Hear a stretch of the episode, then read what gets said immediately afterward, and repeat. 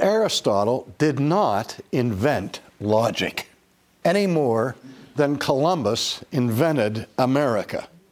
All he did was discover the rules that were already there, that are built into the human mind. He discovered and defined principles of reasoning that are built into your humanity by your Creator, by the God who is not the author of confusion, who is not irrational nor absurd. But the God who speaks to us is a God who speaks in a coherent, meaningful, intelligible way.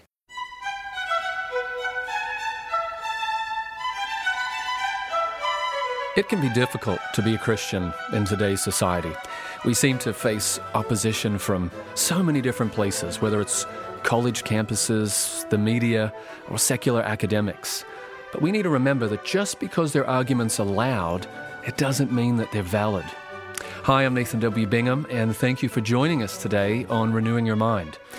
This week, Dr. Sproul has been helping us better understand apologetics so that we can give an answer for the hope that is within us. Sadly, we're living in a time where morality is being flipped on its head, where people call what is good evil and what is evil good. Perhaps as you've even engaged with colleagues or neighbors, you've begun to discover that it's difficult to have an intelligent conversation with people about basic things, let alone matters of eternity. Well, as you hear from Dr. Sproul today on Renewing Your Mind, one of the reasons that it's hard to have a reasonable conversation with someone is because, at least on the surface, many people have rejected reason altogether. I began my teaching career at the college level in 1966, and that's getting to be a long time ago these days. And, you know, over the years, over the decades, living through the decade of the 60s and the Cultural Revolution and then through the 70s and so on, I saw gradual changes in the students that came into the classroom coming out of high school into college. And then as I began to teach seminary, I could also discern the difference in the assumptions that students had when they came out of the colleges and into seminary. A few years ago, Alan Bloom wrote a book that surprised everybody when it became a runaway bestseller, entitled The Closing of the American Mind, in which Professor Bloom said in the very first page of this book that 95% of high school graduates who enter the freshman class of universities and colleges today come to college already assuming a philosophy of relativism. And he said, then what happens in the following 4 years is that those assumptions that they come into college with out of high school are now set in concrete. Because he said the academic community in modern America has a mind that is closed to objective truth. The truth is now perceived as being subjective, as a matter of preference.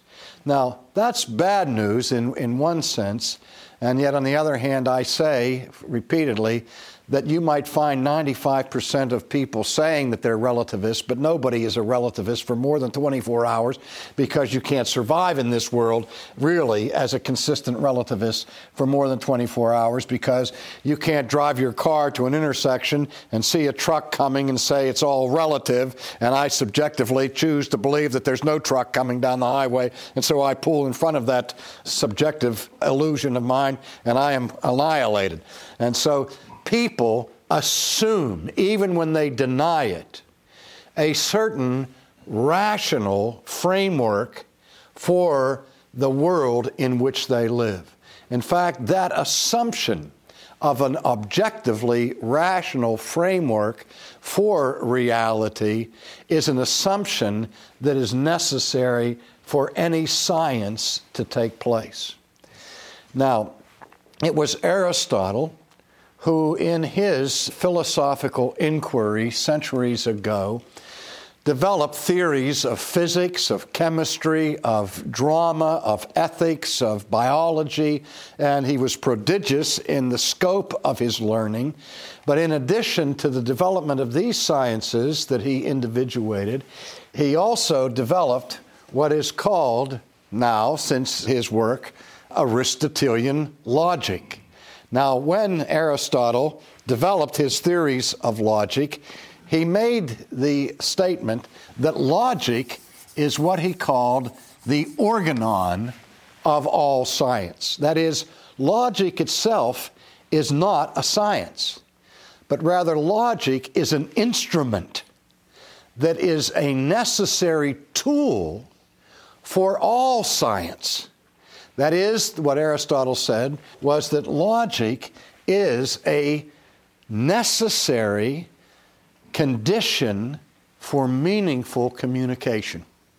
If I say, for example, that this piece of chalk is not a piece of chalk, I cannot communicate anything intelligible to you when I make such a statement. My favorite illustration of this took place when I was teaching in Philadelphia several decades ago, and I had a senior class in philosophy there and apologetics.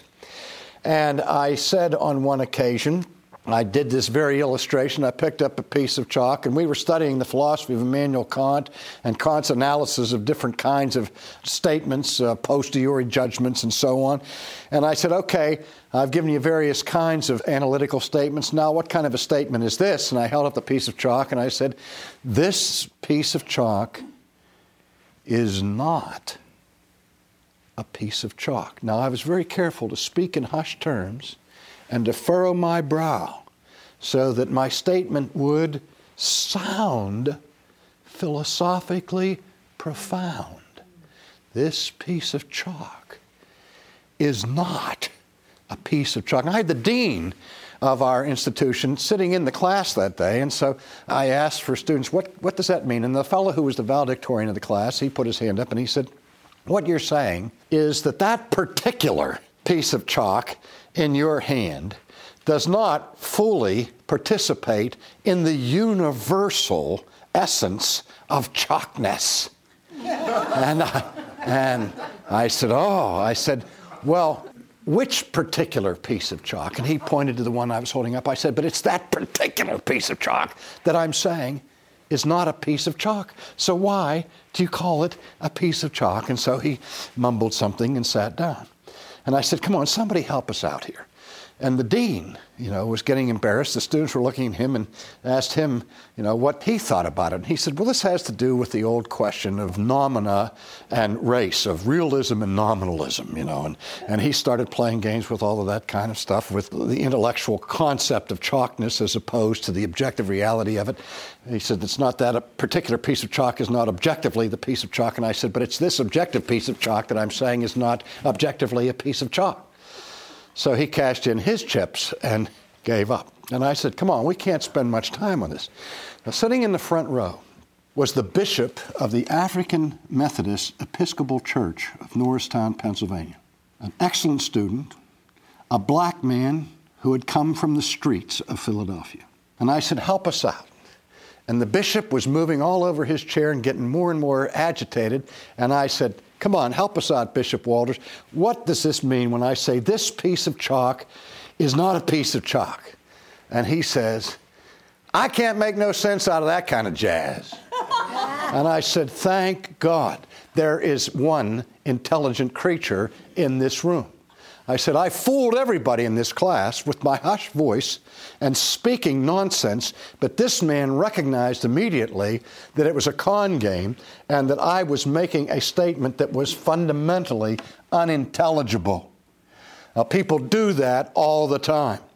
And what I did was purposefully violate the law of non-contradiction. And in so doing, as I violated the law of non-contradiction by saying this chalk is not this chalk, I made a nonsense statement, and I had plunged into a sea of absurdity and irrationality.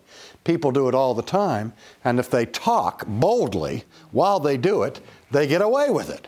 And yet you see this and a million fronts. And as we continue our course here on apologetics, I will try to show you time and time again how this law of non-contradiction and the principles of logic are violated in attempts to undermine Christian theism. I once had a discussion with a fellow who had been the valedictorian of Carnegie Mellon Institution in chemical engineering, and he was arguing against the existence of God. We were sitting at a table in a restaurant, and he began by saying boldly that there's no scientific evidence or rational evidence for the existence of God, and so I began to engage with him in discussion and took him to the place where he recognized, as well as I recognized, that logic required him, from the premises we had agreed upon, to agree to the conclusion that God exists. But he refused to go there. And I said, how can you resist that conclusion? And he said to me, I grant that the argument is compelling and that logic demands that I must affirm the existence of God, but I don't believe in logic. Now, I know this, that if I would have walked into that restaurant before having had that discussion with this scientist and said to him up front, do you believe in logic? He would have said, of course, it's half of the scientific method. How can I be a scientist and deny the rules of logic? That's what he would have said. But I didn't ask him that in advance. But as we're in the midst of this argument, and he saw that logic required for him to affirm something he didn't want to affirm, he retreated to the position of denying the validity of logic. And I said, fine. So you don't believe in the law of non-contradiction? He said, no. I said, good. So I stopped right then and there, didn't say another word. And he continued to probe, he continued to talk to me, and I ignored him. I just sat there and ate my dinner. And he was getting more and more annoyed at me because he was speaking and I wasn't answering. I wasn't responding to him. And finally I looked up at him and I said, would you please pass me the salt? And he reached over and picked up the salt shaker and handed it to me. And he said, here. I said, whoa, wait a minute. You mean you can distinguish between a salt shaker that is a salt shaker and not a salt shaker at the same time, the same relationship? I said, actually, you do believe in the law of contradiction because I can have a meaningful discussion with you as long as it's not about God. If I want to talk to you about salt shakers, then all of a sudden you become rational. You see, one of the philosophers that I studied when I was in seminary made this observation, that it's easy for people to deny the validity of the law of non-contradiction, but that all denials of the law of non-contradiction are forced and temporary. They are forced and temporary. That is, people only deny the validity of this law when it suits them, when they want to avoid a conclusion that they don't want to have to embrace. And I've learned a long time ago in theological discussion and philosophical debate that when the opponent denies the law of contradiction, the argument's over. I don't want to go any further. If the person says, I don't believe in rationality, I can say, fine. At least you are saying that your alternative to Christian theism is, by your broadcast, manifestly irrational. And that's all we're trying to show in apologetics, that if you're going to be rational, if you're going to be reasonable, then you have to affirm the existence of God. And if the only way you can escape the existence of God is by denying rationality, then go ahead and do it. That's what we're trying to demonstrate in the first instance. But what is most critical in our day is the triumph of irrationalism, not over the secular mindset, but over the Christian community, where we've seen the impact of existential philosophy have pervasive inroads into Christian thinking. So that even in seminaries today, when I walk in the door, I find that the majority of students who walk in the door in the seminary today have already been convinced by the secular world that truth can be irrational, and that the Bible can be contradictory and still be the Word of God. And it's an astonishing thing. But in neo-Orthodox theology, for example, two of the leading exponents of it, Karl Barth and Emil Brunner, who were massively influenced by existential thought, particularly the philosophy of Soren Kierkegaard, who argued that truth is subjectivity in the 19th century, have taken this new position towards reason. It's not all that new. All the way back at Tertullian in the early church, Tertullian raised the question, what does Jerusalem have to do with Athens? And what Tertullian wanted to do was to free Christianity from any undue influence from Greek philosophy. And since Aristotle was a Greek philosopher, and it was Aristotle who defined the rules of logic, people early on went on to say, that's Greek stuff. That's not Christian stuff. Christianity is free from the reins imposed upon it by the categories of Greek thought. But I remind people that Aristotle did not invent logic any more than Columbus invented America. All he did was discover the rules that were already there, that are built into the human mind. What are the necessary conditions for human beings to be able to carry on meaningful discourse? He discovered and defined principles of reasoning that are built into your humanity by your Creator, by the God who is not the author of confusion, who is not irrational nor absurd. But the God who speaks to us is a God who speaks in a coherent, meaningful, intelligible way. That the Word of God is meant to be understood by God's creatures, and a necessary condition for that understanding is that God not speak to us with a forked tongue or in contradictions. However, as I mentioned a few moments ago, the advent and the influence of neo-Orthodox theology through the influence of Karl Barth and Emil Brunner has been massive in our day. In the first 20 years of the 20th century, Karl Barth published his Romer brief, his commentary on Romans, which was described as a bombshell that fell on the playground of the theologians. And in his epistle to the Romans, Dr. Barth made this observation. He said, until or unless the Christian is able to affirm both poles of a contradiction, that Christian has not yet gone to maturity. So that the mark of maturity, according to Barth, for a Christian was to be able to affirm both sides of a contradiction.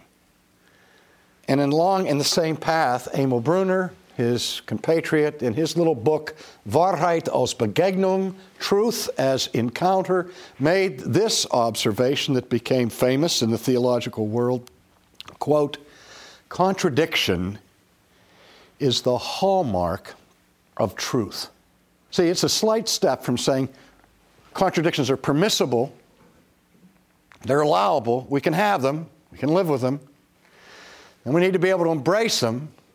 And then not only do we embrace them, but we glory in them because they're the very hallmark of truth. Now, let's apply that principle to the Scriptures. My favorite application of that is to go back to Genesis 3, where God speaks to Adam and Eve in the garden. And God sets before Adam and Eve certain principles. He says, of all the trees of the garden you may freely eat, but one he sets off limits. And he said, if you eat of that tree, you shall surely die. Now, if we translate that into logical categories, what God is saying to Adam and Eve is, if A, then B. If you eat, you will die. That's the construction. Then the serpent comes along. And after some seductive inquiries to Eve that were somewhat crafty, he proceeds to the heart of the issue and says to Eve, you will not die, but you will become as gods. All right? So what the serpent says to Eve is, if you eat, if A, then non B. Now, let's assume that Adam and Eve were schooled in Aristotle's university. And Adam looks at that and says, Eve looks at that and said, wait a minute, Mr. Serpent, that's a direct contradiction from what my Creator said a few moments ago. Ha ha. But I learned my theological lesson that the contradiction is the hallmark of truth. And since the one who speaks this contradiction is the serpent, and since the contradiction is the hallmark of truth, the serpent must be an ambassador for the truth, must be a representative from God. And so if that's the case, and if I'm really going to be a mature child of God, able to embrace both poles of a contradiction, not only may I eat from this tree, but what? I must eat from this tree in order to be an obedient, mature Christian. Now, what I've tried to do here is to reduce this principle to absolute absurdity. Because if contradiction is the hallmark of truth, as I said earlier, there's no way you can possibly differentiate between truth and falsehood, between truth and the lie, between good and evil, between obedience and disobedience, between godliness and ungodliness, between Christ and the Antichrist. What? You tell me that you can embrace both poles of a contradiction? Are you going to tell me that Christ can be Christ and Antichrist at the same time and in the same relationship? Dear friends, nothing is more seductive to the truth of God than to cut away at the very fiber of truth itself. Now, the law of contradiction and logic has no content to it. If you embrace logic, you're not embracing any information or content or any premises. All logic does is measure the relationship between premises, between propositions. So that if I make two statements, and we can see whether they're consistent and coherent or if they're contradictory, you apply the tools of logic to see whether my conclusions really follow from my premises. For example, in the classic syllogism, all men are mortal. Socrates is a man. You got the first premise. You got the second premise. You got two propositions here. How do they relate? Well, logic tells you that if all men are mortal, and if Socrates is a man, then there's no if to the conclusion. If all men are mortal and Socrates is a man, then manifestly Socrates must be mortal.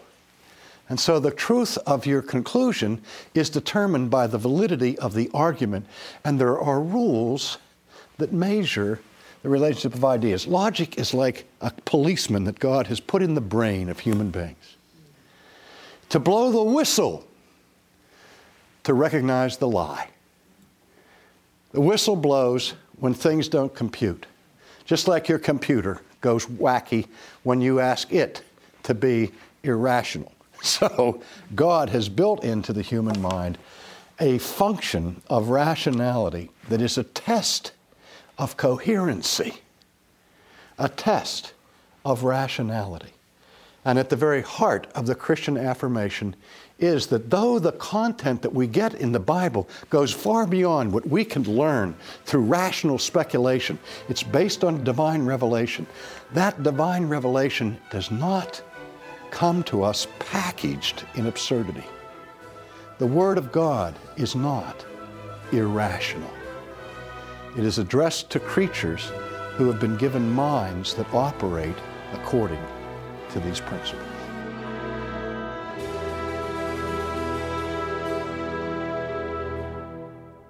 It really does seem that the policeman of logic is no longer blowing his whistle, and that we're living in a time where nothing is binary anymore. Everything is on a spectrum.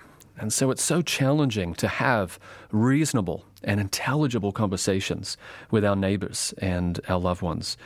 So how do we respond living in a time like we find ourselves today?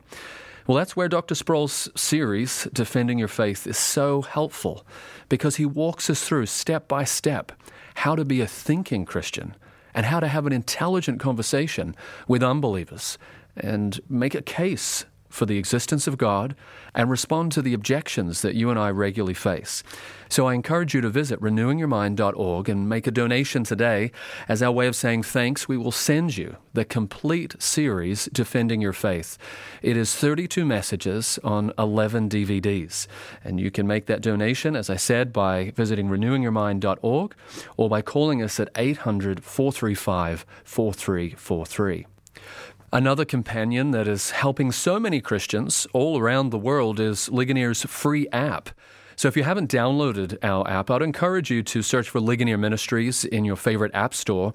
In the app, you will find thousands of free resources, including many common questions that Christians ask and answers there from Ligonier's trusted teachers. So search for Ligonier Ministries in your favorite app store or visit ligonier.org/app. As Christians, we know that God exists, but how do we prove it? Well, tomorrow, Dr. Sproul is going to provide you with a very simple way for you to prove the existence of God as he continues his study, Defending Your Faith, here on Renewing Your Mind.